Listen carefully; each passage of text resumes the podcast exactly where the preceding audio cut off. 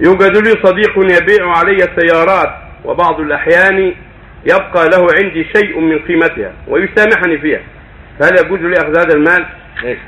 يوجد لي صديق يبيع علي السيارات، وفي بعض الأحيان يبقى له عندي شيء من قيمتها فيسامحني فيها، فهل هذا يجوز؟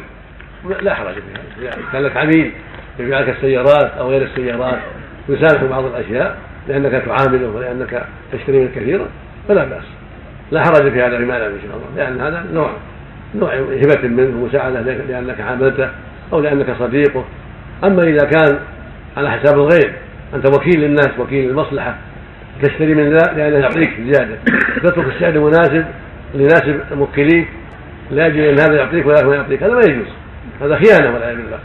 بعض الناس وكيل يدور الناس اللي يعطونه ويشتري منهم بثمن زائد على ما يبيع الناس الآخرون لأنهم ما يعطونه أولئك، هذا ما يجوز له، ليس له يأخذ من هذا يبيع الشيء، لأن هذا يفضي إلى أن يسعى لحاجته ولا يسعى لمصلحة من وكله، فعليه يتقي الله وأن يشتري من من الناس الذين يرى أن بيعهم مناسب وأنه صالح لمن وكله وأنهم أمانه والنصر موكليه، يشتري من هؤلاء لا من أجل أنهم يعطونه فلوس تكتب في البيع وهو لا يعطيهم إياها.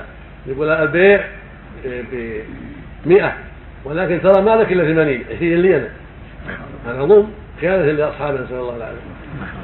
في بلادنا توجد مكاتب خاصة قرب الدوائر الحكومية بجوار الجوازات.